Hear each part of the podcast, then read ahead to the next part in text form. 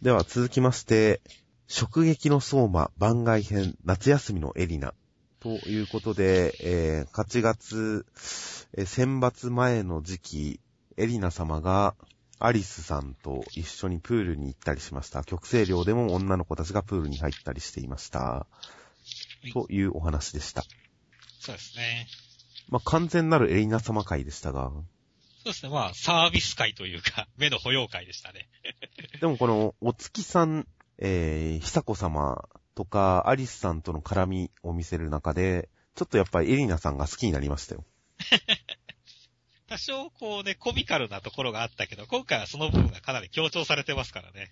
そうなんですよ。あの合宿で相馬と旅館でなんか、ホテルでも廊下で遭遇したシーンとか、ああいうなんかちょっと、やっぱりエリナさんの隙を見せる、エリナさんが隙を見せる描写ってやっぱりいいなと思いますんで、今回はその意味でやっぱりまさにそのエリナさんの隙、うん。可愛げのあるところっていうのがかなりフィーチャーされてるので、いいなと、エリナさんの好感度がぐっと上がりましたね。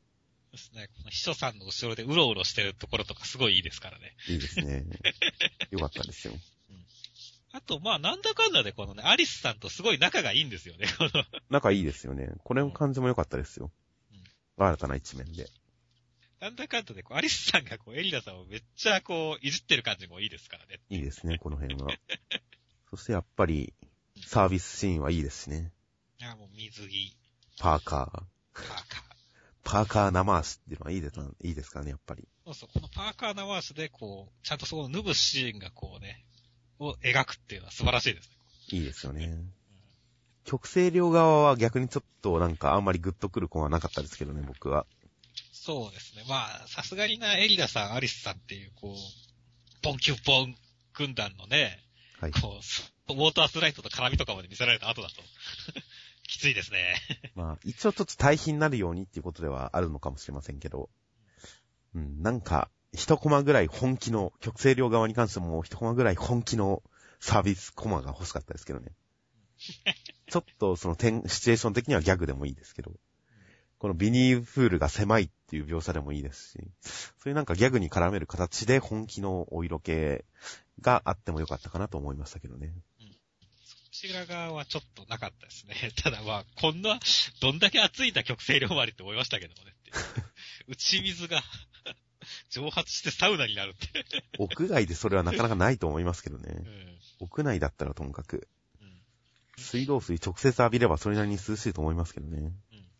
あとはまあ、ちょうど、このエピソードをどの段階で考えて書いて用意してたのかはわかりませんけど、うん。本編の展開的にはちょうど久子さんが薬膳料理のエキスパートっていう話が出た次の週なんで、この秘書とエリナ様の絡みっていうのを見せる中で、ちゃんと先週も、えー久子さん本人が言ってたうん、多忙を極めるそのエリナさんのために体を気遣う薬膳料理を作るっていうそのシーンが入ってたら、連載の流れにも乗っかれてる形で、なんかより良かったと思うんですけどね。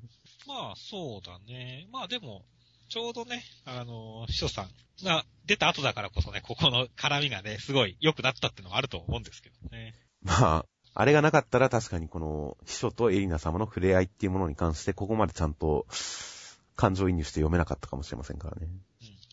季節はあれだけど、あの、タイミング的にはちょうど良かったんじゃないですかね、そういった意味でも。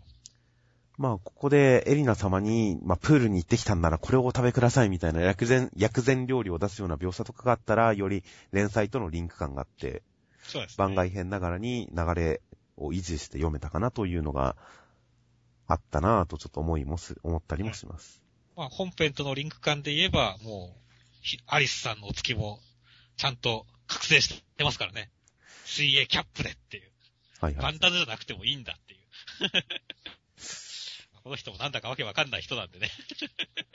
まあ別に普段髪が顔にかかってるわけでもないですからね。うん。何なんですかね、本当に。なんか締め付けがいいんですかね。頭締め付けられると興奮するんですか あるんじゃないですか、そういうことも。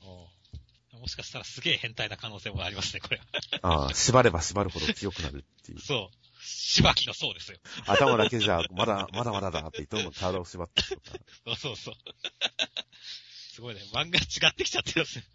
もあるかもしれませんが。まあ、今回、まあ、極西寮側では正ヒロインである田所ちゃんを持ち上げる展開になっていて、まあ、やっぱ田所ちゃん落ちはさすがちゃんとわか、わかってるなっていう感じですけど、エリナさん、最初登場した頃こそかなりヒロイン感満載で登場しましたけど、でも、それ以降はあんまりヒロイン感を出さなかったですから、うん。なんか今回の番外編でまた改めて、えー、サードヒロインぐらいのポジションに つけてきてる感じ。そうだね。まあ、まだね、恋の味はまだ知らないっていう流れだからね。まだヒロインのあたりに昇格できてないからねっていう。一応でもヒロインとしての側面にスポットライトを当てる形の展開になってるっていうのは、まあもしかしたら今後何かエリナさん絡みの展開を連載の方でもやってくれるのかなという期待があります。期待がありますね、それは。親父含めてちょっとその辺の絡みがいつか見てみたくはありますので、今回はその準備会になったかなと思いますね。はい。で、来週は、ちゃんとした連載の方の展開が楽しみです。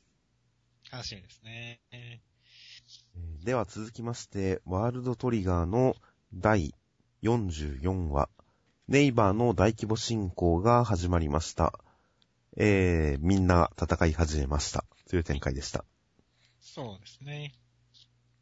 まあ、一旦とりあえず、えー大規模な侵攻ではどうなるという危機感はある展開からは、とりあえずボーダー側がそれなりに有利に戦い始めるという、うんボーダー側の構成から始まる展開にはなっていました。この罠とかも、おーってちょっと思いましたし、そうですね。これ系の罠が役に立つって、こういう漫画だと珍しいですよね。珍しいですから。で、ね、こう、まあ、いっぱい広がってきても、こう、5方向から来てるけど、2方向はジンとアモーが向かってるで、こう、片付いちゃってる感じもね。ジンさん、ノーマルトリガーのはずですもんね、だって。どうなんでしょうね。もしかしたらこういう時だから、まだブラックトリガーを持たされてるのかもしれないですけどもね。うーん、どうなんでしょうね。はいそ。んな大規模侵攻が来るっていう時にさ、ブラックトリガーをさ、こう、中ブランにしとくっていうのもおかしいじゃないですか。まあ、まともに考えたら確かにブラックトリガー使っててもいいかなとは思いますね。いや、でもこの背中はかっこいいですよ。ジンさんとアモーさん。アモーさんが、だんだん具体的に描かれてきましたが。ジンさんはこれまでのね、あれがあるからすごい説得力のある背中だし。はい。やっぱりそれとこう、ついになってね、あの、ただ、立ってる、同格っていうのをちゃんと表してるだけで、アモーさんの格もかなり上がってますからねっていう。まあ、特にアモーさんは最初に議題に登った瞬間に、あの問題児をみたいな扱いがすごかったじゃないですか。ありましたね。会議の一同が戦慄するみたいな描写がありましたから、だからやっぱりアモーさんがこうして具体的に生身の姿で出てくると、ちょっとぞ、ちょっとドキッとするんですよね。おう、アモーさんだっていう。まあでも本当にね、一、一方向を全部任されてるだけで本当信頼感ある二人だなと思いますねっていう。まあそうですね。アモーさん参戦はここに来てまた楽しみな要素が増えましたよ。そうですね。で、まあ、その他のボーダーは続々と現れますけど、あんまりまだ印象には残らない感じですね。そうですね。まあ基本的には、ちょっと絡んだ人たちの名前の体が出てきて、まああとは名前だけの体がポコポコ出てくるという感じですそうでね。すね。まあ、今のところは、この、えー、トリオン兵を一方的に倒せてますからね。まあでも最後になんかちょっと、ちょっと怖い感じのデザインのトリオン兵来ましたね。まあ、この中から出てくるっていう出方からしてちょっと、おどろおどろしいですからね。うん。どうなんすかねまあ、ワールドトリガーってあんまりこう、暗くはならないですけども、ちょっとどの辺まで、みんなまあ脱出機能がありますから、基本的には大丈夫なんでしょうけれども、結構やられちゃう展開とかってあるんですかねこのまま行くと。うーん、まあ、やっぱり何か守る人がちゃんと具体的に目の前にいる展開になったら、たとえ本人たちがやられたら脱出可能って言っても危機感は煽られると思うんですけどね。だから本人たちの危機になるかどうかはまだちょっとわかんない感じですけどね。うん。うん。まあ、敵は人間型のトリオン兵とでも言えばいいのか。そうだね。ちょっと、何してくるかわからない感じが怖いので。うん。ちょっとかっこいいですしね、デザイン。もうあれですよ。柿崎っていう感じで柿崎隊とかがやられちゃえばいいんですよっていう。トリオンさんの兵の格を上げるためにもっていう。ああ。柿崎さんって出てきましたっけ、今まで。いや、あの、名前だけね、風間隊、嵐山隊、荒船隊、柿崎隊、茶の隊も到着しましたって行った時に僕はもう柿崎って名前を見ただけで、あ、これは死ぬなって思って。なぜ？いや、あの、マクロスです。あ 柿崎は死ぬんです。ー、なるほど。いや、それは意外と狙って本当にそう名付けてる可能性はありますね。なので、まあ、さすがに、その無名の体がやられても、あんまり危機感は煽られないですけどね。まあね。まあ、逆に、おさむくんとかはどのあたりに絡んでくるかって感じですよね。そうですね。おさむくんは今のところ完全に遊撃隊の感じになってますからね。うん。みんなを守りにおさむくんと、えー、ゆうまくんが飛び出していくと。うん。ちかちゃんはみんなを守るために砲台と化すんですかね。おい、チカちゃんのね、こう、基地をぶち抜くトリオン力は使わないわ 手はないと思うからね。まあ、相手が、特に今回、相手のトリオン兵が中から出てきたやつとかよりちっちゃくなってますから、相手がちっちゃくなればなるほど使いどころは難しくなってくるとは思いますけど。とりあえずこう、何払えって言って、チカちゃんと、みたいな展開は見たいまですね。あ、そうですね。戦局を、戦局を動かすことはできそうですよね。そして、ちかちゃんはまあ、今週も可愛かったですね。可愛かったですね。まあ、ヒロイン力高いですよ。まあ、表情変わんないですけどね、全う然。俺かおさむが絶対助けに行くって、うんっていうヒロイン力高いですよ。ヒロイン力高いですね。確かに。もう助けに行く展開が目に浮かびますもん。う んということで、結構楽しみな要素はいろいろ配置はされているので、うん。それがどう回収されていくのか。そうですね。結構もしかしたらこの話は単なるワンエピソードというよりかは、もうワールドトリガーという作品自体の方向性を変えてくる展開なのかなとも思ったりもしますので、うん。うん、どこまで行くのかわからないので、まあとりあえず導入部分、新しい戦いの始まりということで、今後どういう方向に触れていくのかわからないので、ちょっと楽しみにしています。そうですね。盛り上がってきました。っていう。では続きまして、配給の第91話。ひなたくんは、えー、月島くんの参加していた、クロウさん、ボクトさんとの自主練にリエーフと共に参加しまして、その中で新しい技術に開眼していきつつ、ボクトさんに必殺技を教えてもらうことになりましたという展開になりました。はい。ということで、今週、影山くんとのエピソードを一旦置いて、完全にひなたくん会うん。ということで、ひなたくんの、えー男たらしな感じが、かなり発揮されてきましたね、また。発揮されてきましたね。天才に 受け入れられやすいんですよね。やっぱりひなたくんはなぜか。いや、もうこれに関してもちびちゃんは天然のおだて上手だなっていうね。ちゃんと言及されましたね、ついに。うん。読者がずっと感じていたことを、ちゃんと作中でも言及されるに至りましたね。そうですね。ということで、ひなたくん、凡人キャラに対しては刺激が強すぎるひなたくんですがうん、やっぱ天才には好かれるんですよね。疲れてますね。いや、僕とさんがね、やっぱり、どんどんね、まあ絡んでくることによっていいキャラ発揮しだしてます、してきてますからね。そうですね。僕とさんとの絡みはいいですねう。ん。僕とさんもなんだかんだですげえ天然な天才だからね、この人も。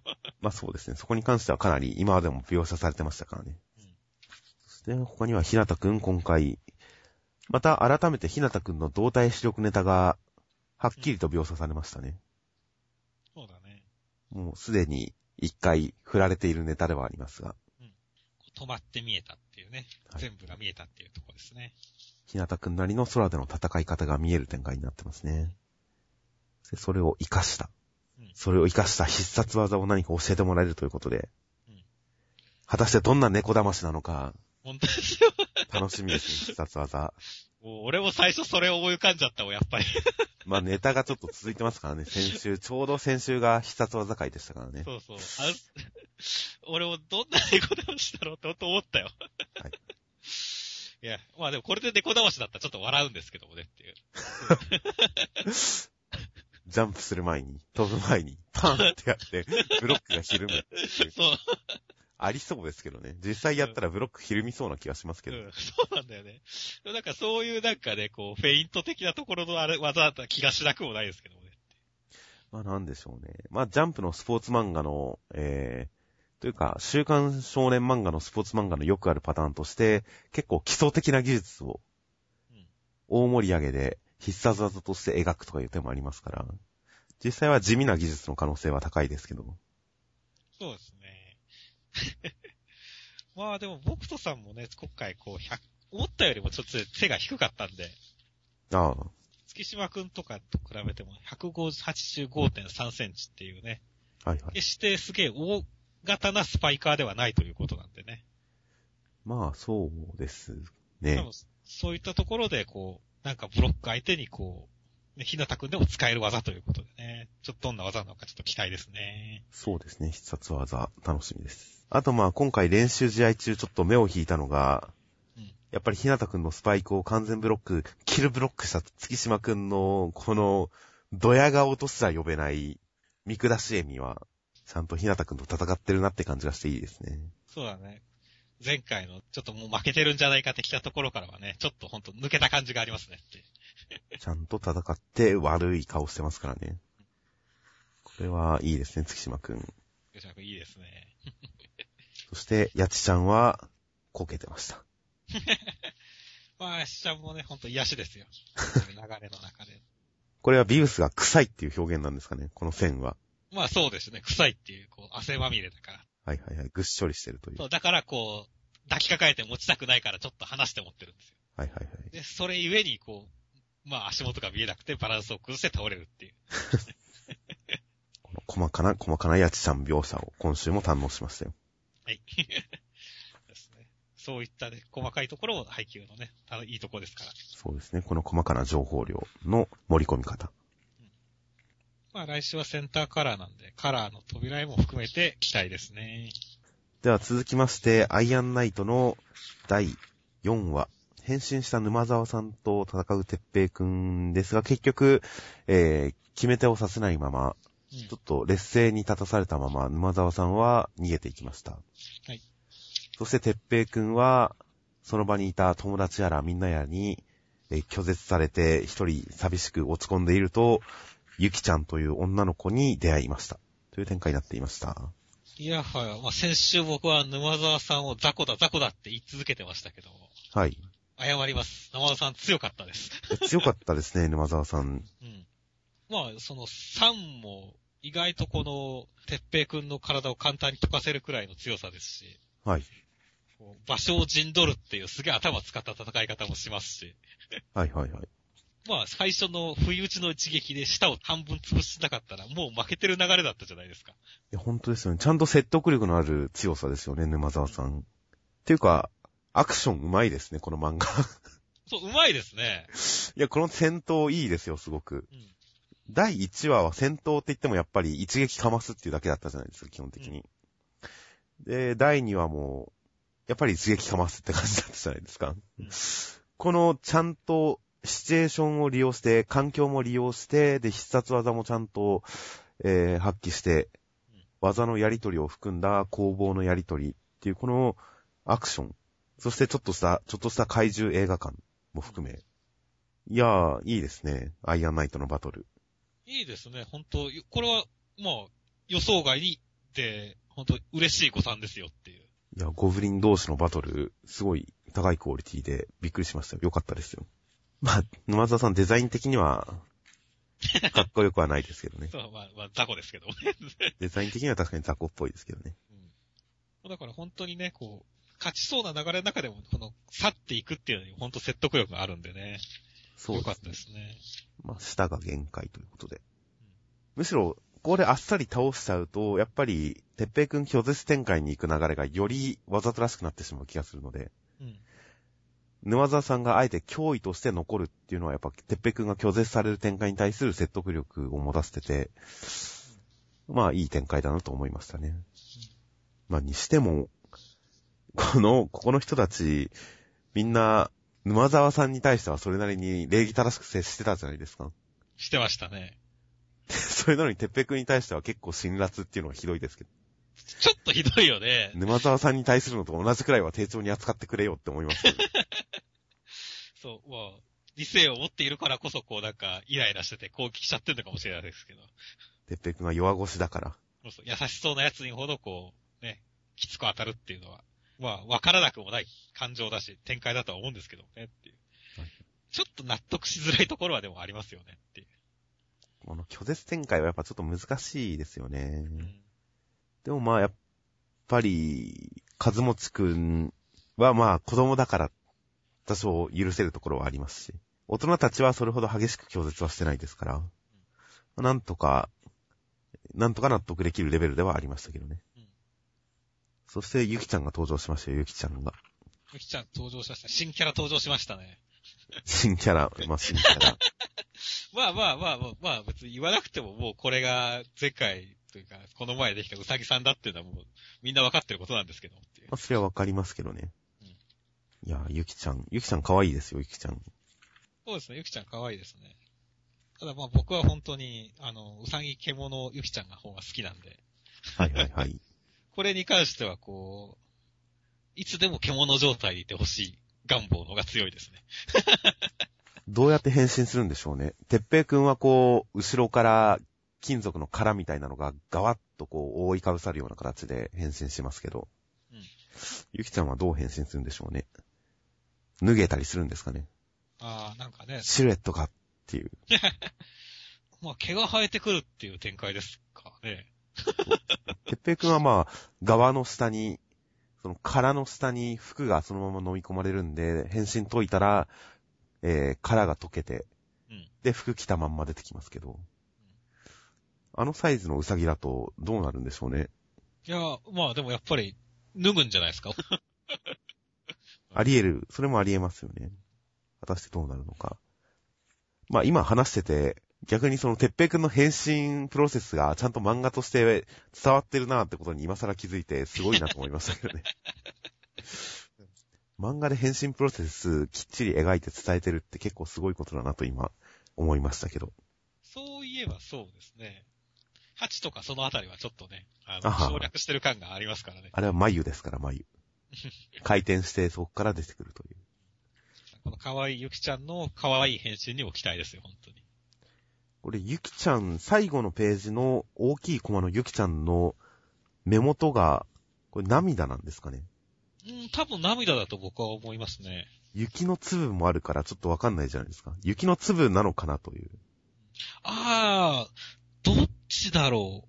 これを前にして、てっぺいくんが、何笑ってんだって言ってるから、ああ、じゃあ、違う涙のか？涙じゃないのかって思ったりもするんですけど、でも、涙だと思って書いてるのかなっていう。ここはちょっと、どっちとも取れるように書いてるのかな。雪とも涙ともどっちとも取れるように書いてるのかな、と思ったりもするんですけど。そうだねでも。これ涙だとすると、ちょっとこの前の語りかけのシーンもちょっといい感じに捉えられるんですけどね。そうですね。ちゃんとなんか、このゆきちゃんもなんか何かを探したんだろうなっていうところがね、保管される涙になりますからねっていう。そうですね。人のために戦うのやめようか。遠慮することないよ。君の力は、君の力は街を焼き尽くすための力でしょうみたいな、ちょっと、なんか攻め立てるような、悪の側からの言葉を話しつつ、それに対して拒絶するてっぺいくんの言葉を聞いて、涙を浮かべて笑ってるのかなと思うと、ちょっと、すごいいいシーンに思えてくるんですよね。うんここはどっちとも取れるように書いてるのかなと思ったりもしたんですが。うんいやーそして男の友達ってのは絶交してもずっと友達という。うん。この男のって限定してるのがいいですよね。少年感があって。うんそして、私もてっぺいくんと友達になりたいという。うんなんて、なんて魅力的なことを言う子でしょ もうヒロインですよ。ヒロインも完全なるヒロインですよ。幼馴染なんていなかったんですよ。そうですね。いや、翼ちゃんは実際ここまでのヒロイン力はあんまりなかったですからね。うんいや、ゆきちゃんとの触れ合いには来週とても期待ですよ。期待ですね。ゆきちゃん、ゆきちゃんすでにちょっといい子な感じがしますからね、すごくうん。楽しみですよ。では続きまして、えー、ではこのタイミングで、掲載順通り、まあ、目次の順番通りに見ていきましょう。はい。全連載作品がオールカラーで大集合、ジャンプスターズクリスマス、4コマ番外編スペシャル。ということで、えージャンプの連載作品、全連載作品から4コマ漫画のプレゼントが届きました。はい。1個ずつちょっと見ていきましょうか。はい。こち亀の4コマの意味がわからないんですけど。こち亀の4コマのオチの意味がわからないんですけど、わかりましたか？わからないです。なんでしょうね。うん犯人は二人組かっていうか部長、このうちも反則です。まあ足跡を辿ってったら、自分たちの足跡だったっていうことなんでしょうけども。うん、よくわからない。え、自分たちの足跡だったってことなんですか？これ謎が深いですよね。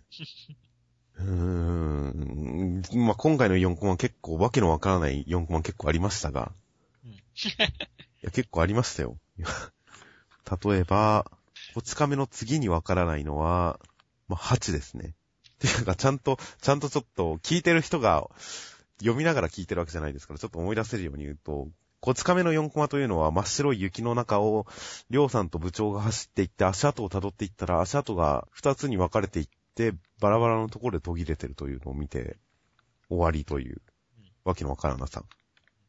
そして、ハチに関しては、ハチと鉄筋が、まあ、フライドチキン的なのを買いに行って、なんか一室のチキンの香りがするって言って探すハチ、その裏では、チキン、鶏ガラスープのラーメンが置いてありました。まあ、落ちてないですよ。だからまあ、これはレニ本部長が、まあなんかこう作詞的なイメージがあって、なんかハチをこう、からかってやろうっていう意図を持って、こういうことをしたっていうことだと思うんですけども、意図。意図何が？な、そう、なぜそうしようとしたかということに関しては分かりませんっていう。わかんないですよね、このオチも。まあ、4コマはやっぱ向き不向きがあるんだなと思いますね。うんで、その次にわからないのが、はい。ベルズバブのうん子供たち赤ん坊主がプレゼントを見せ合ってると。で、えー、なんか、ベルボーと、あの、神崎先輩の姪っ子でしたっけ？が、プレゼント自慢をしていると、国枝さんの弟が、突然、俺、イマリ焼きもらったんだよねって言って、喋んのって神崎先輩に突っ込まれるという。わけがわからない。まあまあ、単純にプレゼントがイマリ焼きっていうところが、はい。何そのある、ある種こう、なんでイマリ焼きなんだろうっていう、まあ、不条理ギャグになってるっていうのと、はい。多分この赤ん坊が食べるのが、喋るのが、これが初機会だったので、神崎さんが突っ込んだっていうところの二段ギャグだった。んだと思います。喋るって、喋るって。いや、不思議ですね。まあ、この、ベルゼバブに関してはこの不可解さがちょっとギャグになってるとは思いましたけどね。いやちょっと面白かったですね。まあ、総じてね、あの、面白い4コマ版が出したからね。なんだかんだ言ったところで。まあそうですね。結構無難だったのがワンピース、ナルトあたりうん。は無難でしたし。まあ、ブリーチも、トリコなんかも本編のエピソードを活かし、てか本編のキャラクターを活かしてっていうね、流れです。トリコはよくジャンプネクストとかに読み切りというかショートギャグを載せてますし、で、まあその感じをそれと同じようなテイストでやってたりとか。銀玉は完全な白黒、カラーなのに、カラー企画なのに完全なる白黒でやりきるというギャグですが、これを見ると、銀玉10周年の号の銀玉のカラー表紙が白黒だったんですよ、実は。白黒でしたね。これを見せられるとあれも手抜きだったのかっていう思いがちょっと芽生えるっていうのが面白いですね。そう関東カラー書いてるので時間使っちゃったんだよ、バーカみたいな。っていうふうにちょっと思いましたね。ちなみに今回、一番面白かったのってどれでしたか？黒子のバスケですね。僕も黒子のバスケが超面白かったんですけどね。これ反則だよねって。この最後のコマの明石さんが、うん監督が、聖輪の、えーリコさんが、うんサンタを連れてくる。サンタって誰だろうと思ったら、明石さんが、赤にちなんで明石さんがやってくる。で、プレゼントを配って回るけど、どう考えてももう歌詞であるという。下々のものに賜っているという。俺も参考目で明石くんが、赤といえば僕しかいないだろうっていうセリフを吐いて出てくるだけですげえ落ちてるもんね。で面白かったです。僕、やっぱ4コマ目ありきで面白かったですね。うん、そう、4個目もね、落ちも良かったです。で、ちゃんと普通にプレゼントをあげてるのも面白いですしね。渡し方がいいですね。ひざまずいてる相手にこう上からポンって落ちて、そうそうそう。ちゃんとここでもね、テンペラアイを使って、ひざまずかしてるんですよっていう。はい。そうですね。図が高いですからね。そうずいやー、これ、黒子はすごいとこ攻めてきたよね、本当に。これは素晴らしかったですね。素晴らしかったですね。ちなみに次に面白かったのは、磯部磯部物語でしたけどね。はいはいはいはいはい。異文化。全身真っ赤っていうのは皮膚っていうのがいいですよね。クリスマス暇だね。磯部が想像するサンタクロース、皮膚が赤くて、総白髪で、トナカイを2匹引きずるように連れていて、煙突から中を覗いている妖怪という。妖怪だね。まあこの説明だけ聞いたら妖怪ですからね、完全に。妖怪シリーズは良かったですね。んあとまあざっと総ざらいすると、ニセ恋は無難でした。無難でしたね。配給は、なんでしょうね。まあ、俺はでも、あずまねさんの、なんだろう、あれを活かした、俺はいいネタだったと思いますよ。まあ、部活の悪ふざけ乗りですかね。言うなれば。あずまねさんがキリストの役をやるという。そして、佐伯くそうくんは子供の頃から親がサンタのふりをしてるのを見抜いてるというネタ。まあ、普通ですねうん。コロ先生は、まあ、本編の一シーンみたいな感じで。そうですね。これ僕意外と好きですね。いや、面白かったですね、これは。職種鍛えてる描写とかもちょっと良かったですね。絶対鍛えてないだろ、それ。そうそうそうそう。ポーズだけだからね、所詮は。そして、まあ、プレゼント買う金どうすんので、こう、すぐに諦めるっていうね。そうですね。お金はないですからね、なぜかいつも。そしてちゃんと弱点メモにも繋がってますからねっていほんと本編の一シーンのようですね。う。うん。直撃の相馬に関しては、うん、田所ちゃんが可愛いっていうくらいですかね。そうだね。イタリアにはサンタの習慣がないっていう、それはオチなのかどうかっていうのには疑問が残りますから。うん。そしてワールドトリガーは、言うなれば磯部と同じノリですね。そうですね。俺これこのね、サンタクロースっぽい人がこう、霜降り肉を持ってるっていうの、生肉っていうのは面白いですよ。すごいシュールだよねっていう。ゆうまくんが想像するプレゼントイコール生肉っていうのは面白かったです。そうそうそう。で、最後楽しくなってるという。そうそうそう。ああ、ほれそう。笑顔で七面鳥の首を持って締めている、チカちゃんは可愛いですよ。可愛いですね。まあ、チカちゃんも何やってても可愛いですよ。そしてソウルキャッチャーズは、えー、みんなにサンタはいるよって言われて、えっ？て戸惑ってると、それはサンタからのカミネ君へのサプライズプレ、サプライズプレゼントの演出でしたという展開で、ああ、ほっこりしましたね。ほっこりはしま、しましたけど、そのサプライズ、サプライズプレゼントだって気づくまで、みんなの心がニヤついてるのを見て、地獄だって思ってるカミネ君がかわいそうでしたけどね。いやいや、まあ、あ、そ、あ、あ、そっか、そういう見方もありますかっていう。ちょっと人間不信感が拭えてないですよね、やっぱりカミネ君は。うん。僕はほんと最近ソウルキャッチャーズの上出くんが、だいぶ、こう、なんですかね、ひどい目に遭ってるってわけでもないけれど、厳しい立場に立たされてることが多いので、はいはい。こういうふうに最後ね、こう、みんなからプレゼントがあったっていうのは、ああ、やっと上出くんも報われた感じがあってよかったですけどね。まあ確かに、オチに関しては良かったですね。ほっこりできますね。ただ、みやびちゃんがいないのがちょっと残念でしたね。このメンツだったらみやびちゃんいてほしかったなとは思いますね。いやー、みやびちゃんがあんまりちょっと、ソウルキャッチャーズ押されてなくて残念なんですけど、いろんな場面で。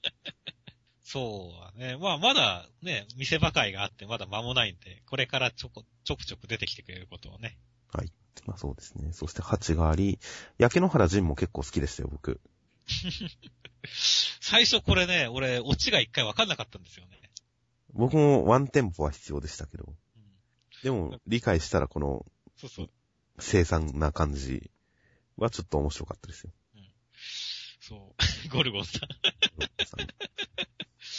この隙間からはみ出てる感じの気持ち悪さは良かったです。本当ですよ。あと3コマ目の絵がなんかいつにも増してバランスがおかしいと思うんですけど。うん。うんまあ、どんどん陣が細くなって、から、なんかな、長くなってる感じはありますよねって。なんでしょうね。普段と違う服装だとやっぱ描くの大変なんですかね。とは思いましたが、まあ、良かったです。そして最後は、えーアイアンナイト。1話のセルフパロディでした。まあ、これはこれで。しかし、ヤギ先生のアニメ塗りは本当うまいですね。そうですね。まあ、前もカラートベラうまいなって話をしてましたけど。はい。カラー、本当妙にうまいですよね。うまいですね。ただまあ、ギャグになってるかって言われたら、まあ NG 集的な意味で、うん。ちょっとほっこりするかもなっていう感じですけど。そうですね。でも僕、この裏でやっぱり、生首がどっかにあるんじゃないかって思うと、あんまりほっこりできないですけどね。うん。まあ、そのあたりも含めて、こう、生首もちゃんと全部なしにして、なんかか、いろいろね、クリスマスっぽいもの飾っててもよかったですけどもねっていう。むしろこれゴブリンじゃなくてもよかったんじゃって思いますけどね。ああ、普通に人間がクリスマスパレードをやってるっていうだけだったら、もっと心の底からほっこりしてよかった気もしますけど。いやでもそれもそれで違うのか。難しいな。そうですね。それだと笑いにならない感じもありますからね。これ、そんな笑いにはならなかったですけどね。まあ NG 集的な感じでした。そうですね。ということで、やっぱり、1位は、二人とも黒子のバスケですね。一致して黒子のバスケと。うん、やっぱ4コマ向き不向きがあるなというのと、なんでしょうね、テニスの王子様の時もそうでしたけど、スポーツ漫画家はギャグが上手いっていう法則でもあるんですかね。ああ、そうだね。まあ、でもキャラクターの使い方が上手いんだよね、きっと。ああ、まあ強烈な個性付けをしたキャラがたくさん出るのがスポーツ漫画なのかもしれないですね、もしかしたら。いやー、ということで、ハンターハンターはありませんでした。残念でした。連載してないからですね、それは。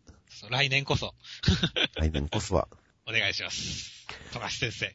たまに連載中にやるこういう新年の4コマ企画とかのハンターハンターは、すごい力の抜いた感じの書き方されてますけど、うん。意外と嫌いではないので、大体。そうですね。